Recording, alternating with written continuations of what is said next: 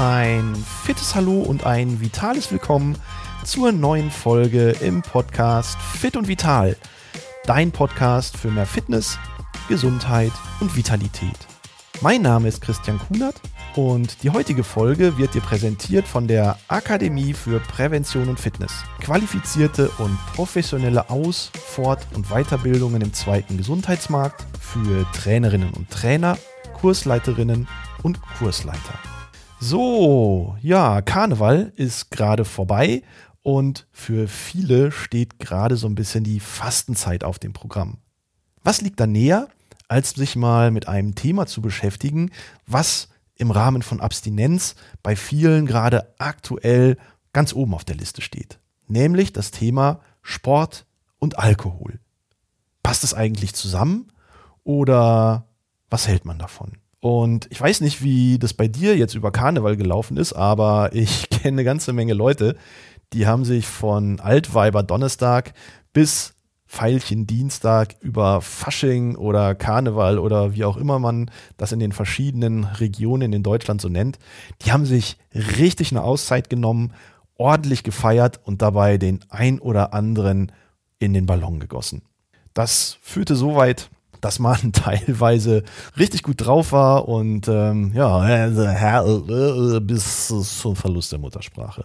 Und deswegen wollen wir im ersten Schritt gleich mal drauf schauen, was passiert eigentlich mit unserem Körper, wenn wir Alkohol trinken. Und im zweiten Schritt spreche ich mit dir darüber, inwieweit Alkohol und Sport thematisch zusammenpasst oder vielleicht auch nicht. Okay, schauen wir erstmal auf das Thema, wie wirkt sich Alkohol im Körper aus? Und da unterscheiden wir durchaus sowohl kurzfristige als auch vielleicht langfristige Effekte. Beginnen wollen wir mal mit den kurzfristigen Effekten und dabei stellen wir fest, dass ja das alkoholische Getränk und damit der Alkohol über die Körperschleimhäute aufgenommen wird. Das fängt in dem Mundraum, Speiseröhre an, das geht über den Magen weiter und den größten Alkohol nimmt der Körper eigentlich über den Dünndarm auf. Das dauert so, wenn ich ein Gläschen Wein oder ein Gläschen Bier getrunken habe, so zwischen dreißig und sechzig Minuten.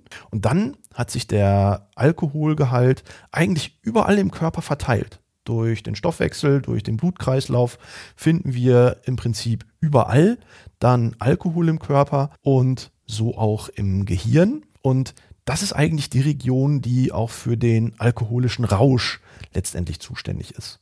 Wo wir uns äh, ein bisschen benebelt fühlen, wo wir unsere Sprachkompetenz verlieren und wo wir möglicherweise auch motorische Ausfallerscheinungen mit zunehmender Dosis finden. Woran liegt das?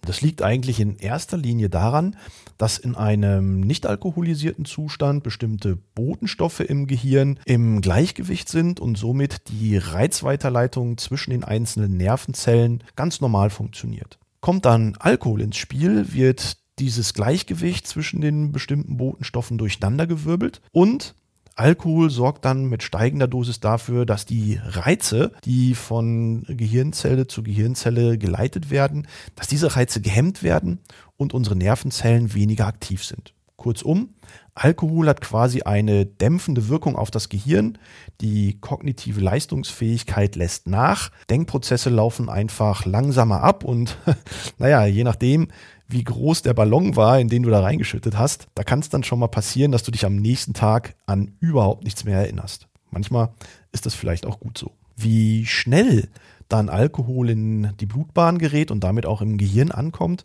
das hängt so von so ein paar anderen Faktoren ab. Dazu zählt zum Beispiel dein Gewicht, dein Alter, deine Gewohnheit, Alkohol zu trinken, aber auch deine körperliche Gesundheit und Leistungsfähigkeit und ob da möglicherweise noch andere Substanzen wie Medikamente im Spiel sind, die das Ganze vielleicht sogar noch beschleunigen. Hinzu kommt, dass in der Regel bei Frauen die Wirkung an gleicher Menge Alkohol ein bisschen größer ist als bei Männern, was in der Regel auch von der Konstitution und vom Körpergewicht so ein bisschen abhängt.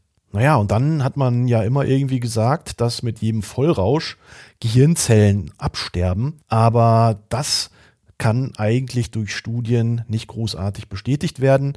eigentlich regeneriert sich das Gehirn relativ schnell wieder, und wenn der Alkohol aus dem Körper ausgespült ist, dann sind die Wirkungen im Prinzip auch wieder negiert. Allerdings muss man hier so ein bisschen relativieren, denn gerade bei heranwachsenden Kindern und Jugendlichen, die in dem Zeitalter, wo das Gehirn sich ja noch entwickelt, und da sprechen wir ja so von einer Entwicklungsphase, die bis zum fünfzehnten, teilweise sogar zwanzigsten Lebensjahr anhält, wenn in dieser Zeit Alkoholkonsum übertrieben wird, dann kann das durchaus negative Auswirkungen aufs Gehirn haben. Okay, schauen wir also mal weiter. Muttersprache und Motorik haben wir gerade schon gesagt. Abgehakt. Was passiert noch kurzfristig? Ja, uns wird manchmal, wenn wir es übertreiben, durchaus übel, uns wird schlecht, wir müssen uns vielleicht sogar übergeben, wir haben Kopfschmerzen. Und das liegt daran, dass wir mit zunehmendem Alkoholkonsum im Körper dehydrieren. Jetzt fragst du dich, okay, wir trinken und gleichzeitig verlieren wir Flüssigkeit. Wie funktioniert das denn? Das liegt einfach daran, dass mit zunehmendem Alkoholpegel die Nierentätigkeit angeregt wird. Und du kennst das vielleicht, du hast mal zwei, drei Bierchen getrunken und plötzlich musst du in einer Tour pinkeln. Und das liegt, wie gesagt, daran, dass die Nierentätigkeit angeregt wird, und über die Nieren verlierst du nicht nur Flüssigkeit, sondern auch wichtige Elektrolyte, und das sorgt dafür, dass wir dann Kreislaufprobleme bekommen, dass uns übel wird und dass wir Kopfschmerzen entwickeln. Das ist so quasi der klassische Kater, der mit zunehmendem Alkoholkonsum einsetzt und der sich dann möglicherweise bis in den nächsten Tag hineinziehen kann. Neben diesen kurzfristigen Wirkungen hat Alkohol aber eine viel wesentlichere und auch viel dramatischere Langzeitwirkung, und zwar auf unsere Leber.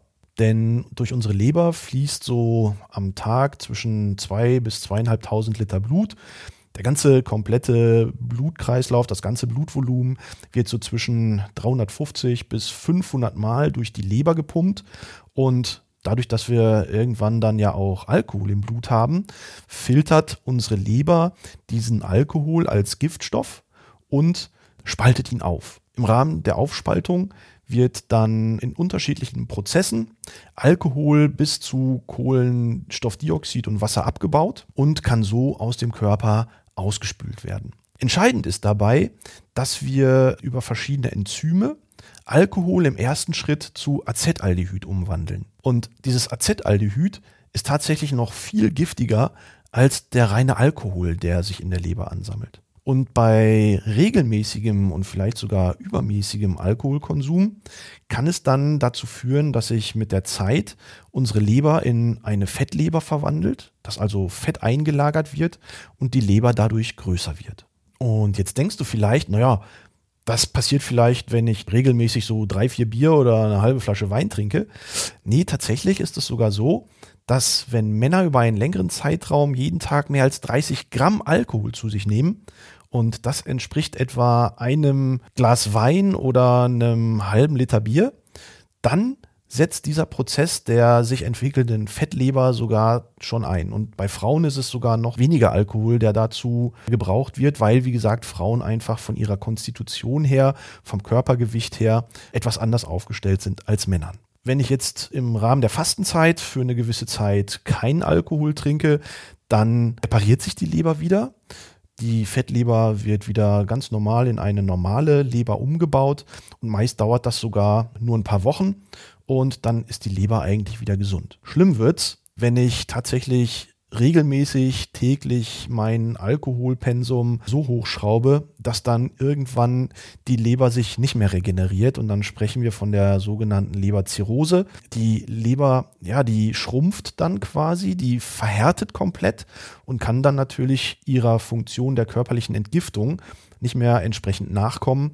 Das ist leider irreversibel. Da kannst du leider absolut nichts mehr machen, und der Körper vergiftet dann innerlich, was dann möglicherweise den Tod zur Folge haben kann. Also von daher, ja, sollte man sich schon grundsätzlich gut überlegen, wie wir mit dem Alkoholkonsum umgehen. Ja, wir haben also festgestellt, Alkohol hat kurzfristige, aber auch mittel- bis langfristige Wirkungen bis hin zu Schädigungen. Und jetzt wollen wir mal schnell drauf gucken, was passiert denn im Kontext von Sport, wenn ich Alkohol trinke. Und auch hier stellen wir zwei unterschiedliche Wirkungen fest. Das ist zum einen wieder die kurzfristige Wirkung und zum anderen wieder so eine mittel- bis langfristige Wirkung. Die kurzfristige Wirkung, da haben wir schon mal drüber gesprochen. Wie ist denn das, wenn ich mit Kater Sport mache? Ja, den Alkohol aus dem Körper spülen. Hm. Das ist grundsätzlich keine so schlechte Idee, wenn ich nämlich nach einer durchfeierten Nacht am nächsten Tag versuche, mich wieder so ein bisschen fit zu machen mit einem kleinen Workout.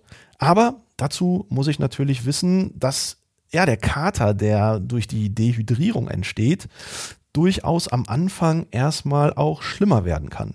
Das heißt, wir haben ja bestimmte Giftstoffe im Körper, die in der Leber abgebaut werden. Und wenn ich dann anfange, mich zu bewegen, also nach dem durchzechten Abend mein Workout beginne, dann rege ich ja den Kreislauf an, dann rege ich den Stoffwechsel an und ich verbreite durch schnellere Herzfrequenz, durch gesteigerten Blutdruck, verteile ich nochmal diese Giftstoffe komplett im Körper. Und das kann natürlich dazu führen, dass mir am Morgen nach der Feier durch Sport nochmal so richtig schön übel wird, dass ich nochmal so richtig schön Kopfschmerzen entwickle oder dass ich Kreislaufprobleme bekomme. Deswegen ist die Empfehlung nach der Feier am nächsten Tag, wenn ich trainieren möchte, dann eher ein moderates Training mit halber Intensität, vielleicht nur mit halber Laufstrecke, mit reduzierter Herzfrequenz zu arbeiten, vorher vielleicht ordentlich was zu trinken, gegebenenfalls auch ein bisschen Nahrung zu sich zu nehmen, um Energie auch bereitstellen zu können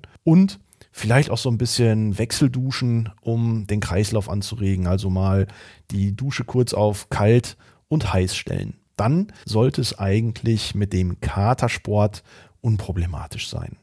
Die andere Wirkung, die langfristige Wirkung, die wir bei Alkohol und Sport haben, die ist an der Stelle leider nicht so schön. Denn für langfristigen Trainingserfolg, da steht Alkohol uns absolut im Weg und das hat sicherlich mehrere Gründe. Einer der Gründe ist, dass wir ja, wenn wir sportlich aktiv sind, unsere Energie, unsere Kraft, unsere Ausdauer, die entwickelt sich ja mehr oder weniger im Schlaf. Das heißt, wir regenerieren im Schlaf, unsere Leistungsfähigkeit baut sich quasi im Schlaf auf, unsere Muskeln wachsen im Schlaf. Aber das Problem mit dem Alkohol ist, dass unser Schlafrhythmus und unsere Schlafphase möglicherweise absolut gestört ist. Wir schlafen schlecht, wir schlafen kürzer und dadurch natürlich die Regenerationszeit für den Körper herabgesetzt wird. Mal kann das vielleicht toleriert werden, auf gar keinen Fall vor einem Wettkampf, aber sollte das dauerhaft vorkommen, dann ist es natürlich für die körperliche Leistungsfähigkeit absolut kontraproduktiv. Hinzu kommt, dass wir ja durch den Alkohol den Körper andererseits auch wiederum unter Stress setzen. Der Körper hat zu tun, er muss die Giftstoffe abbauen, er muss das Kreislaufsystem regulieren, er muss im Gehirn bestimmte Prozesse wieder normalisieren und das bedeutet für den Körper Stress. Und immer, wenn der Körper in, in stressigen Situationen ist, dann schüttet der Stresshormone aus. Cortisol zum Beispiel ist eines dieser Stresshormone und das ist für den Körper im Rahmen der Regeneration absolut schädlich. Denn Training bedeutet ja, mit überschwelligen Reizen den Körper so zu entwickeln, dass die Leistungsfähigkeit steigt. Und wenn ich mir dabei zum Beispiel das Krafttraining anschaue, wo wir ja mit diesen überschwelligen Reizen Muskelfaserstrukturen aufbrechen, sie möglicherweise für einen Moment auch schädigen, um dann mehr Leistungsfähigkeit und mehr Muskelvolumen zu erzielen, dann brauchen wir in der Regenerationsphase natürlich absolute Ruhe, damit diese kleinen Verletzungen im Rahmen von Entzündungsprozessen regeneriert werden können und heilen können. Cortisol als Stresshormon bewirkt allerdings genau das Gegenteil. Es begünstigt nämlich Entzündungsprozesse und verlangsamt Heilungsprozesse. Wer also Krafttraining macht, sollte hohe Cortisolwerte besonders fürchten. Denn Cortisol kann die im Körper vorhandenen Wachstumshormone um bis zu siebzig Prozent dezimieren. Und das ist natürlich äußerst kontraproduktiv, insbesondere wenn ich Muskelmasse aufbauen möchte und gerade im Krafttraining sehr aktiv bin. So, dann wird es an dieser Stelle nach all diesen Informationen jetzt also Zeit für das Coach Kuhnert Fazit der heutigen Folge. Wir stellen fest, dass Alkohol mit dem Körper sowohl kurzfristig als auch langfristig nicht wirklich was Gutes tut. Hinzu kommt, dass die Kombination von Sport und Alkohol auch nicht unbedingt empfehlenswert ist. Auf der einen Seite kann kurzfristig nach dem Genuss von Alkohol ein sogenannter Katerzustand mit einem Workout verstärkt werden und mittel- bis langfristig kann sogar die Leistungsfähigkeit durch den Alkoholgenuss im körperlichen, im Training, im Workout, im sportlichen leiden. Und Wissenschaftler sind sogar der Meinung, dass vier bis fünf Drinks am Abend oder so ein Abend, wo ich mir mal richtig einen reingeschraubt habe, dass das den Trainingserfolg eines kompletten Monats zunichte machen kann. Und das ist im Prinzip für mich Aussage genug, wenn ich Fitness und Gesundheit durch mein Training steigern will, wenn ich das langfristig erhalten will und wenn ich sportliche Ziele habe, dann passt das mit Alkoholkonsum, mit regelmäßigem oder übermäßigem Alkoholkonsum überhaupt nicht zusammen. Aber bitte versteht mich an dieser Stelle nicht falsch. Mal unter der Woche ein Gläschen Rotwein oder in geselliger Runde mal einen Radler oder ein Bierchen zu trinken, das spricht überhaupt nichts gegen. Entscheidend ist immer erstens das Maß an Alkohol, was ich am Abend zu mir nehme und die Regelmäßigkeit des Alkohols, wann ich ihn mir wie häufig zuführe, was dann letztendlich die Problematik auslöst. Und an der Stelle können wir wie in so vielen anderen Dingen auch festhalten, die Dosis macht das Gift und hin und wieder mal ein schönes Glas Rotwein oder ein erfrischendes, kühles Radler, da ist überhaupt nichts gegen einzuwenden. Naja, und wenn du auch Erfahrungen mit Sport und Alkohol gemacht hast, positive wie auch negative, dann lass mir doch einfach in den sozialen Medien unter Kuhnert Gesundheit deine Erfahrungen da oder mach einfach mal ein paar Themenvorschläge, was für dich interessant wäre, in unserem Podcast zu beleuchten. Ich freue mich auf jeden Fall von dir zu hören, wünsche dir alles Gute und jetzt erstmal eine angenehme Fastenzeit bis Ostern. Dein Christian Kuhnert.